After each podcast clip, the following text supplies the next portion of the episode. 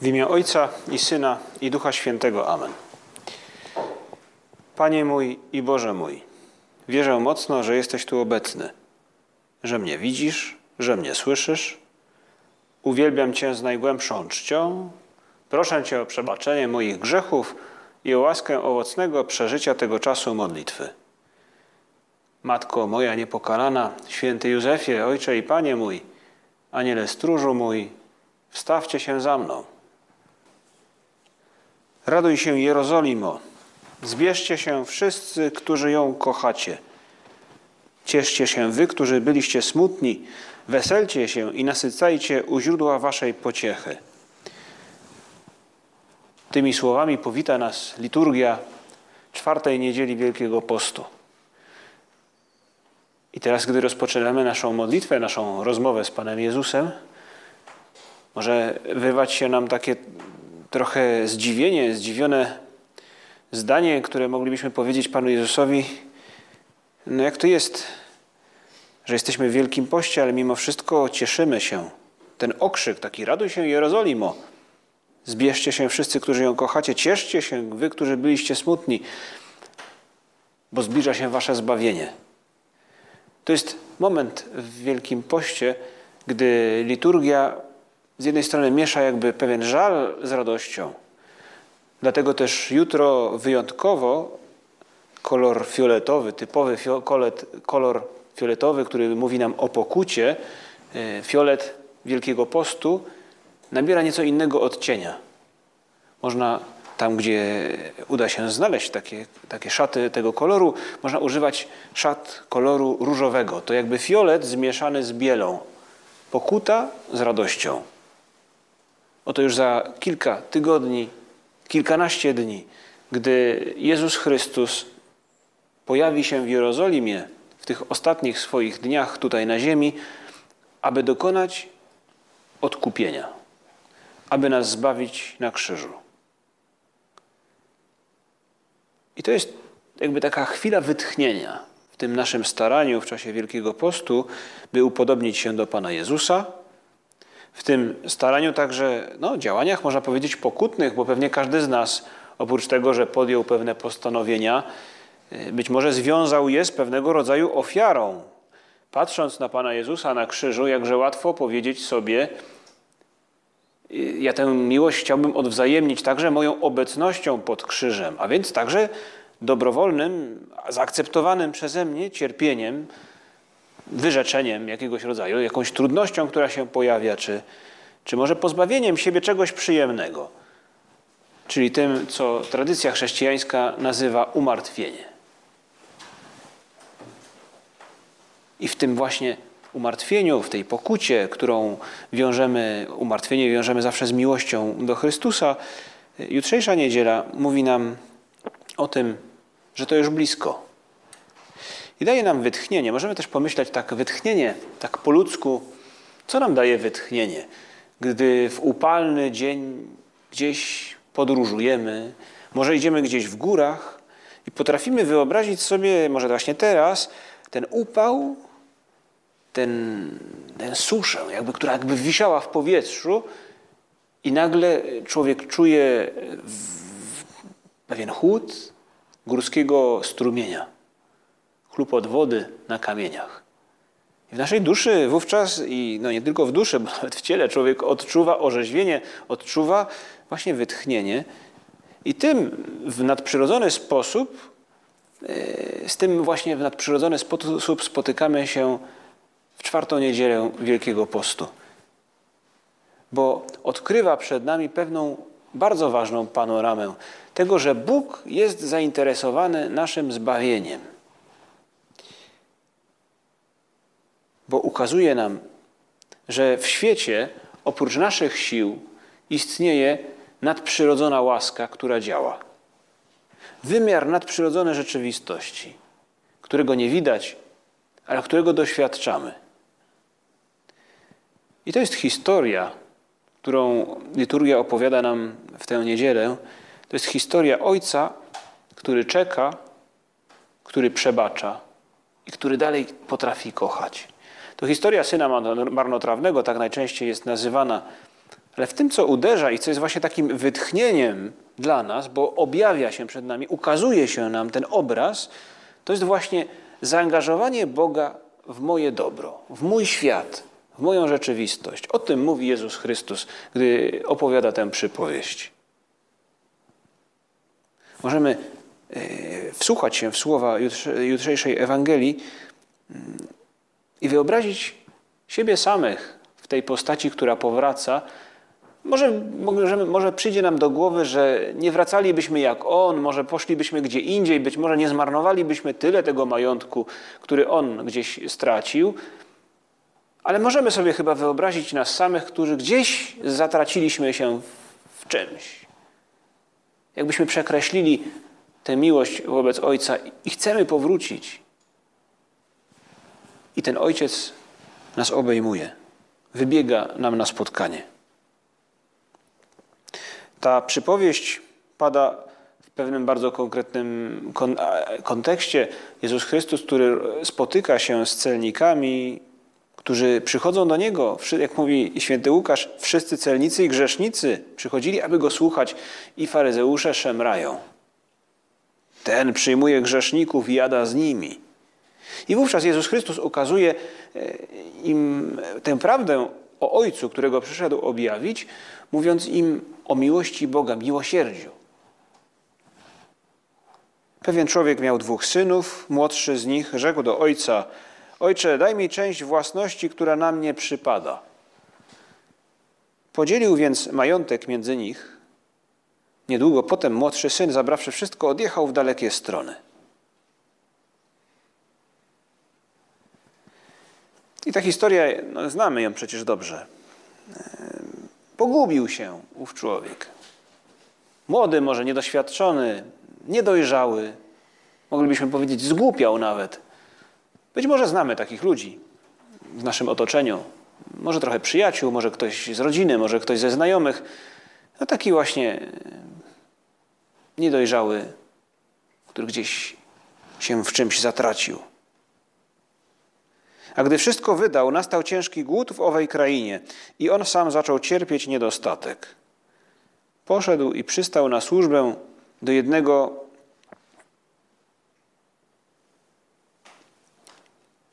z obywateli owej krainy, a ten posłał go na swoje pola, żeby pasł świnie.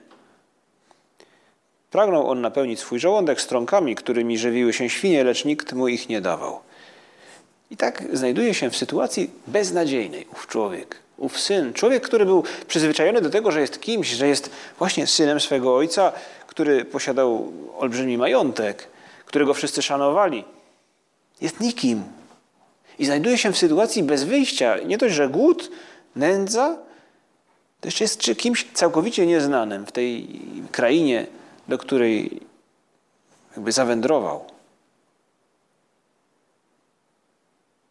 Ale co się dzieje?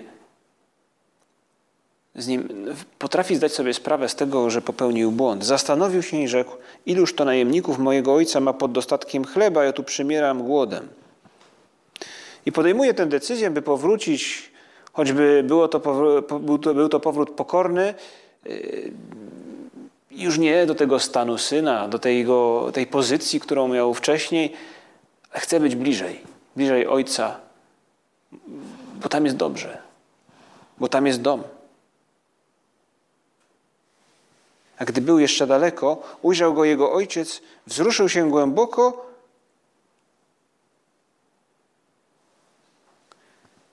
wzruszył się głęboko, wybiegł naprzeciw niego, rzucił mu się na szyję i ucałował go.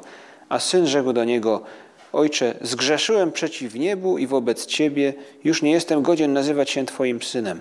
I jakże jest odmienna ta postawa ojca od tego, czego oczekiwał ów, ów, ów syn, który gdzieś tam się zatracił.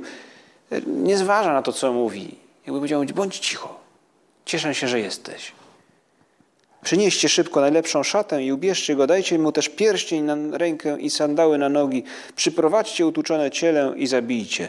Będziemy ucztować i weselić się, ponieważ ten syn mój był umarły, a, od, a znów ożył, zaginął, a odnalazł się. To jest ta scena, gdy wraca syn marnotrawny i, i ojciec wybiega mu na spotkanie. I to jest jakby pierwsza e, prawda, która ukazuje się nam w tej przypowieści, którą Chrystus w czwartą niedzielę Wielkiego Postu nam jakby podsuwa, abyśmy ją kontemplowali, tę scenę. Jakby to jest coś, co gwarantuje happy end. Mamy dokąd wrócić. Tak jak ma dokąd wrócić ów syn marnotrawny. On zdaje sobie sprawę, że zacerowanie szkód, różnego rodzaju błędów, upadków jest możliwe. Nie dzięki niemu, że to jest możliwe dzięki Ojcu, dzięki temu, że ma do kogo wrócić. To jest nadzieja, która gdzieś zabłysła tej tragicznej sytuacji, w tej tragicznej scenografii, pośród świn, w chlewie, na obczyźnie, gdzie nikt go nie kocha, nikt go nie szanuje. A jednak ta iskierka nadziei pozwoliła mu powrócić, ale nie, nie zakorzeniona jest ta nadzieja w tym, że jest kimś, że potrafi. On już wystarczająco doświadczył własnych słabości i własnych ograniczeń. To ta miłość Ojca, która daje mu nadzieję. Jest wiele obrazów, które ukazują tę scenę. Każdy z nas może zna inny. Chyba i najsłynniejszym jest obraz Rembrandta, który ukazuje starszego już brodatego ojca, który pochyla się nad synem, który klęczy przed nim. I, dramatyczny jest ten, no jest jakiegoś rodzaju dramat w, w, tym, w tym obrazie, bo ten ojciec, który z zamkniętymi oczyma, jakby, jakby odetchnął, że powrócił ten syn. I kładzie mu ręce na ramiona, syn klęczy przed nim, jakby wtulał swoją twarz w pierś ojca, szlochając, prosząc go o przebaczenia, jednocześnie zdając sobie sprawę, że jest znowu w domu. Jest w upłakanym stanie. E,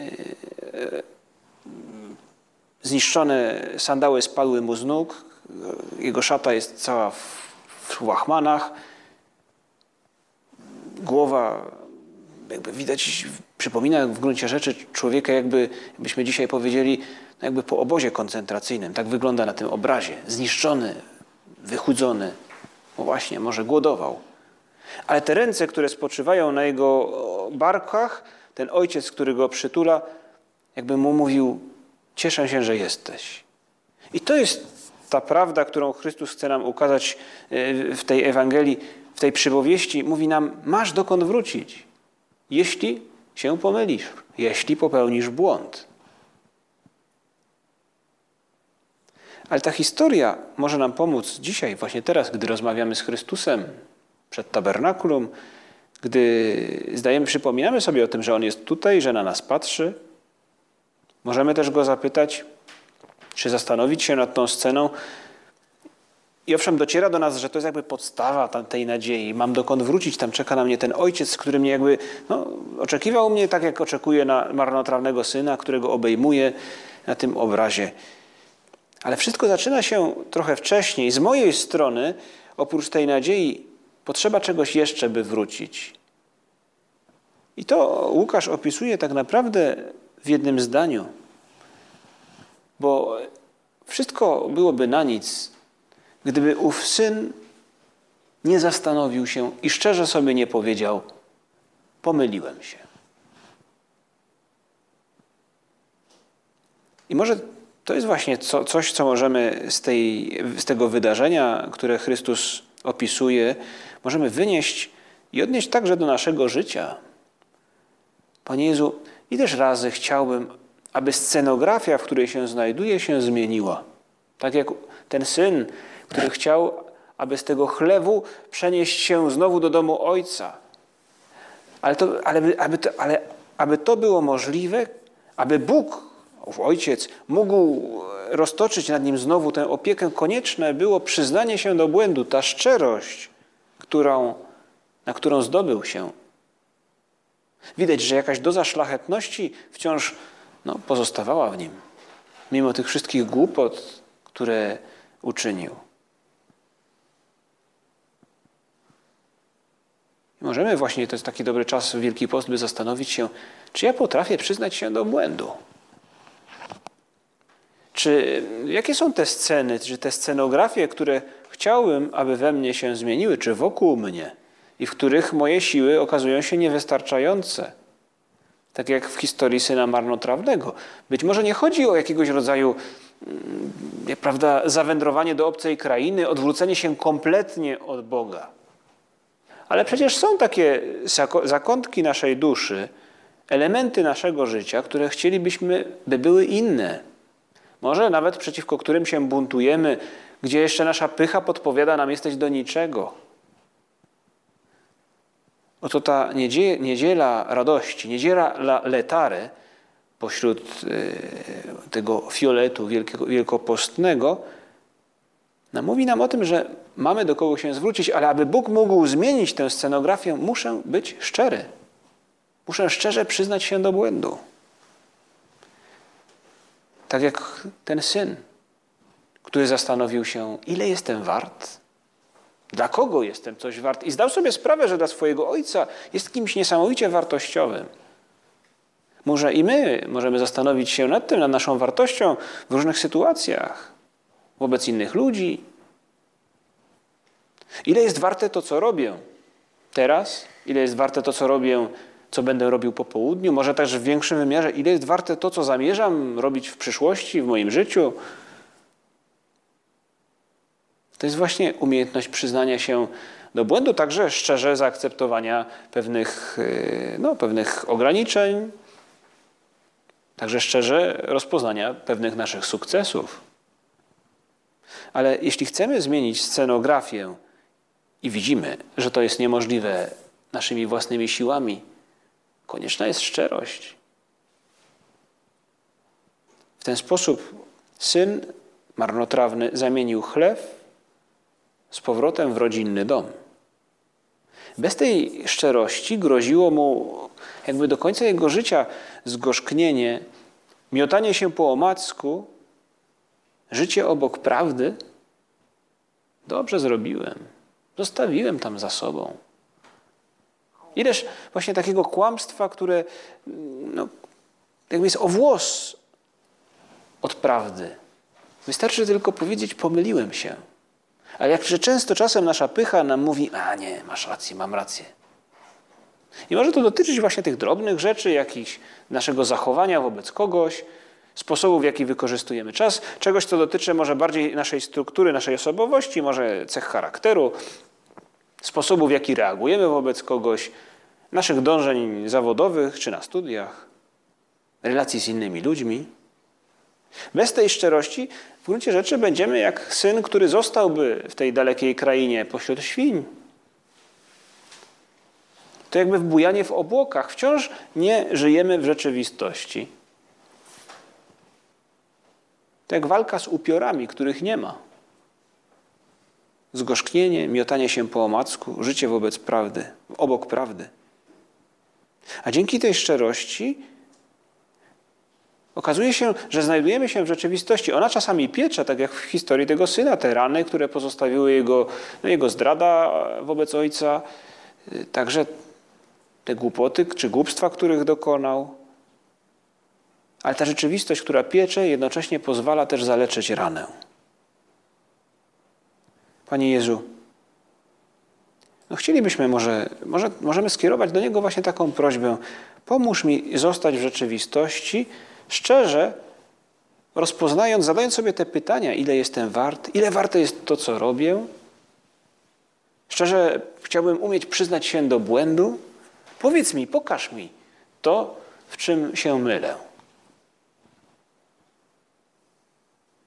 Pamiętam wiele lat temu, gdy no, kończyłem studia, miałem okazję spotkać mm, człowieka, e, który był bardzo znany w swojej branży. Był, można powiedzieć, autorytetem w Polsce. Był to specjalista od różaneczników, rododendronów i azalii, tego typu, tego typu krzewów, które już niedługo zakwitną. Był znany na całym, no, na całym świecie, nie, w całej Polsce, jako właśnie specjalista. I pamiętam, że no, pojechałem do niego, żeby właśnie kupić pewną, no, pewną partię, można powiedzieć, towaru. I, I, tak od słowa do słowa, taki jeszcze, można powiedzieć, nieopierzony student, yy, pytałem go wówczas, yy, jak pan to w ogóle do tego doszedł, czy coś w tym stylu. Yy, no, także prawda, to pan widzę, z takim rozmachem pan to wszystko robi. Jakie studia pan kończył? Pan pewnie właśnie taki szkółkarz jakiś, czy coś w tym stylu. On powiedział, panie, ja jestem inżynierem budowlanym. Tylko na czas zorientowałem się, że powinienem robić coś innego. Można powiedzieć, że to jest człowiek, któremu się udało dzięki temu, że sam rozpoznał, że jakby że jego pasja jest gdzie indziej. Umiał się przekwalifikować w odpowiednim momencie. No, umiał zmienić scenografię. Może w tym, w tym przypadku bardziej zależało to od niego niż, niż jak w tych sprawach, które nas dotyczą od wewnątrz, gdzie zależą bardziej od Boga. Ale potrafił. Potrafił może nie tyle przyznać się do błędu, co rozpoznać sytuację. I to jest to, to, o co chcielibyśmy dzisiaj poprosić Pana Jezusa, żeby pomógł nam rozpoznać sytuację naszej duszy i ujrzeć ją, jakby zaakceptować ją szczerze. Abyśmy potrafili poprosić Go o pomoc tam, gdzie tego potrzebujemy. Święty Josemaria mówił tak o szczerości. Szczerość zawsze daje radość. Bo właśnie, bo jest to rzeczywistość, to nie są te upiory, te bujanie w obłokach, które, które nie znajduje podstawy twardej w faktach. Mówił tak, brak ci radości, pomyśl, pomiędzy Bogiem a mną jest jakaś przeszkoda. Prawie zawsze ją znajdziesz. I możemy dzisiaj zapytać siebie samych i później też może rozwinąć to w tym tygodniu, zastanawiając się trochę głębiej. Czy nie przydałoby mi się szczerze nazwać po imieniu różne elementy mojego życia, pewne wydarzenia, jakiegoś rodzaju plany, moje intencje? Dlaczego do tego dążę? Dlatego, dlaczego tego tak pragnę? Dlaczego nie chcę odpuścić? Albo dlaczego przy czymś się upieram? Dlaczego na siłę? Dlaczego tak zareagowałem? Są różnego rodzaju wydarzenia, które no, każdego dnia się można powiedzieć, że powtarzają.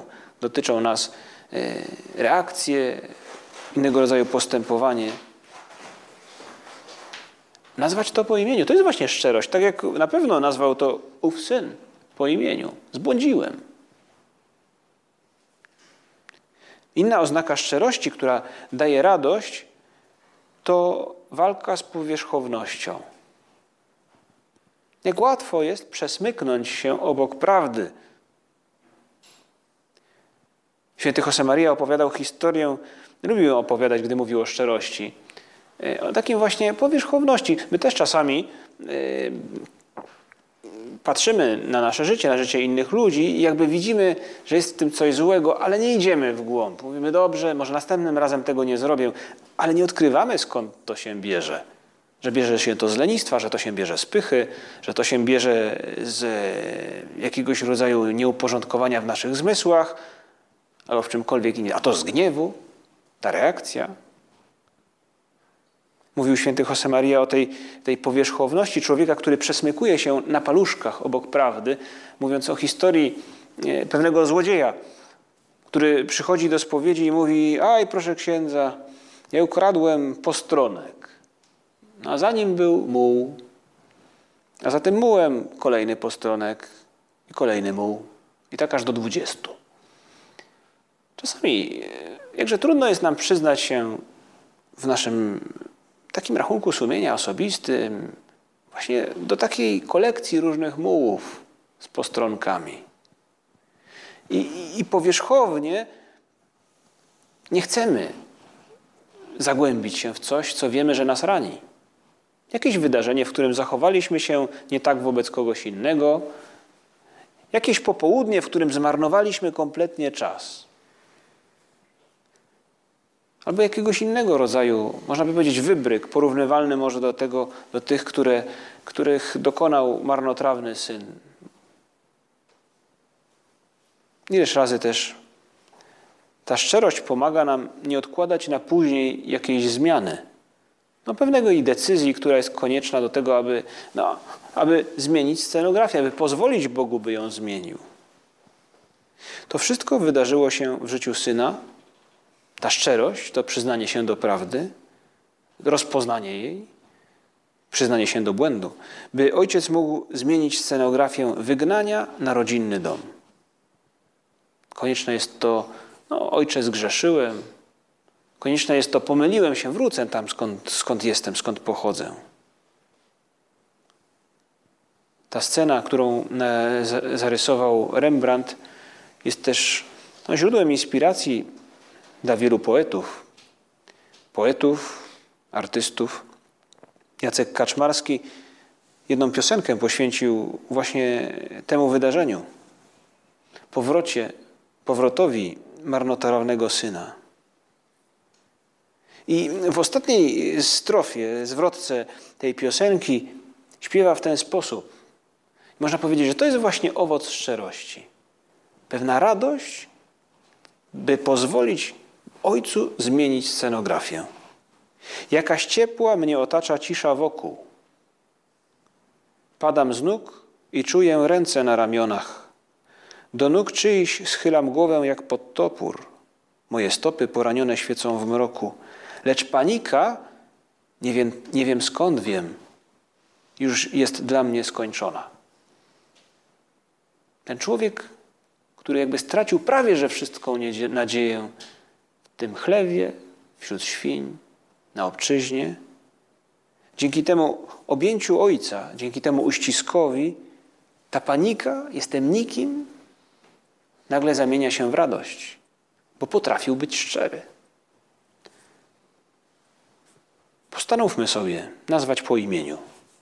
Nie tylko nasze grzechy, nasze słabości też, ale nazwać po imieniu także to, co nas czeka, jeśli, jeśli te błędy, które jeśli są błędami, jeśli je rozpoznamy. Ten uścisk Ojca, tę radość, to miłosierdzie, tę pomoc, by zmieniać scenografię, może nie od razu, ale stopniowo w naszym życiu, walcząc z wadami naszego charakteru, czy starając się zdobyć, można powiedzieć, te, te pozytywne wartości, właściwości naszej duszy, jakimi są cnoty, a więc sposoby naśladowania Jezusa Chrystusa. Poprośmy Najświętszą Maryję Pannę na koniec, niech nam pomoże odkryć, jak ważny jest ten pierwszy krok z naszej strony. Jak wspaniale zmieni się scenografia naszej duszy, jeśli nam się to uda, jeśli będziemy potrafić być ludźmi szczerymi. Matko nasza Maryjo, pomóż nam być jak syn marnotrawny. Pomóż nam być kimś szczerym i powrócić do Ojca i pozwolić Mu zmienić scenografię naszej duszy. Dzięki Ci składam, Boże mój, za dobre postanowienia, uczucia i natchnienia, którymi obdarzyłeś mnie podczas tych rozważań. Proszę Cię o pomoc w ich urzeczywistnieniu. Matko moja niepokalana, święty Józefie, Ojcze i Panie mój, Aniele stróżu mój, wstawcie się za mną.